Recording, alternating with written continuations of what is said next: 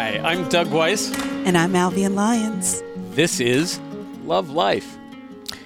And this week on Love Life, we're taking on yet another really difficult topic. Uh, we talked the last two weeks about infidelity. Uh, this week, we're going in a somewhat different direction. We're going to talk about what really matters in life. Mm-hmm. And uh, I'm going to turn to Albion and put her on the spot for a change and say, Albion, what really matters? Wow. Well, I would say there are, in my life, there are three primary things and that I even raised my kids on in terms of sort of our core values. And every child who's ever visited our home, every person who's ever spent any real time with us, um, is very familiar with those three things. And for us, it's God, family, and education. Uh, God first, because you have to believe, just me personal, no judgment on anybody else and what they choose to believe or not. For me, you have to believe in something bigger than what you can see. We live in a time in our nation that there is so much going on, so much tumult, you know, a lot of, of pain, discomfort, concerns, the list goes on and on. And if we were to exist only believing that this is as good as it ever gets, that is just depressing at a level that I could not exist in. So having the notion that there is something greater than all of this, that this is part of a a divine plan that gives the best of us the opportunity to be incredible and the worst of us the opportunity to see goodness. And maybe that be a spark to create something new and beautiful and different. I think is essential to our existence and our psychological and emotional health for me. Then when it comes to family family is everything when it is all said and done, whether it's the family you've created, because I consider my friends to be part of my family. I don't just mean your biological family. I have family of choice. I have family of love that are just as important to me as family that I share blood with. And to know that I have built those relationships and sustained those relationships and invested and given and taken and given more than I've taken, hopefully, that there's a richness in that that really matters to me. And then finally, education. I think that we're the best of who we are when we're always looking for new ways in which we can grow as people. That we begin dying the minute we decide to stop growing. And education affords us the ability, both traditional and non traditional, ways to expand our boundaries that make us more in our, our buckets or pitchers of life that give us more to pour out to those who deserve to receive. So for me, it is God, family, and education, Douglas. Mm. How about you? You know, I'm thinking about um, the great gift that we're given when we come into this world, regardless of our circumstance rich, poor, uh, talented in some particular way, um, whether that's intelligence or music or spoken word, wh- whatever it may be. We are born with enormous potential. And it's up to us to decide what we're going to do with that potential. We can approach life in a very negative way and say, uh, well, I, here's what I don't have. Here's what I didn't get. Mm-hmm. Or we can approach life and say, look at these, this bounty of gifts that I've been given. All the possibilities that exist for me.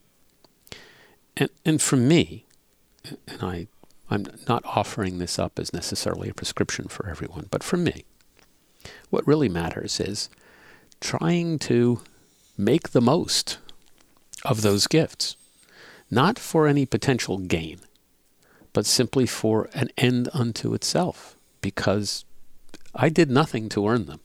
I did nothing to justify them. Mm-hmm. They were just given to me. So if I have the capacity to, to write, I should write. If I have the capacity to sing, I should sing. If I have the capacity to love, I should love. Whatever my capacities are, whatever those gifts are that I've been given, then my job, my purpose in life, if you will, not what I do for a living, but my purpose in life is to do those things as well as I possibly can. And not to be um, Pollyannish about this, but, but quite literally um, to, to push myself as hard as I can to do the most with what I've got and, and to be critical, not harshly critical, realistically critical, when I let myself down, when I don't do the best I can with what I've been given. So for me, that's what I want to accomplish, which is to use what those gifts are, to use those talents as as best I can. Um, there's a question here that's mm-hmm. buried underneath that, which is how do you know what your gifts are? How do you find them? How do you figure that out? Well, for me, I always tell people because I, I, get that question a lot actually. Um, focus on what makes you feel alive. Mm. Generally, the things that we are gifted to do are connected deeply to our respective passions. When do you feel most proud of yourself? When do you feel like the best version of yourself? Mm. Even when you find that in just little teeny glimmers, they're often very indicative, almost like crumbs on a path in the direction of what it is that you were created to do for some of us, it just may be I love it when I can just have a good conversation with someone that thing makes me feel alive. Well, most television hosts and radio hosts would tell you that it all began with some great conversation, and great conversation turned into a fabulous career, which turned into a clearer purpose, which turned into making a difference in this world in some way. That whether it's just about bringing a little bit of light and sunshine into somebody's world, whether it's about educating them on things that are often gone unseen, unnoticed, untalked about, whether it's about just, you know, teaching people how to do things that they didn't know how to do before. The fact is, all of that began with just genuinely enjoying the exchange with another human being, which may seem like nothing significant, but it is a wonderful crumb in the direction of what it is that you were designed to do. We were all created for a reason, none of us unnecessary. And our passions are often pointing to our purpose. Mm. I, I, don't want to take this in a morbid turn, but there's an expression um, that we begin dying the moment we're born. Mm-hmm. That our lives are finite, at least in this plane of existence. Right. And if we lived our lives with that actually front and present in our minds, that we have a finite duration here. And what do what's that legacy going to look like?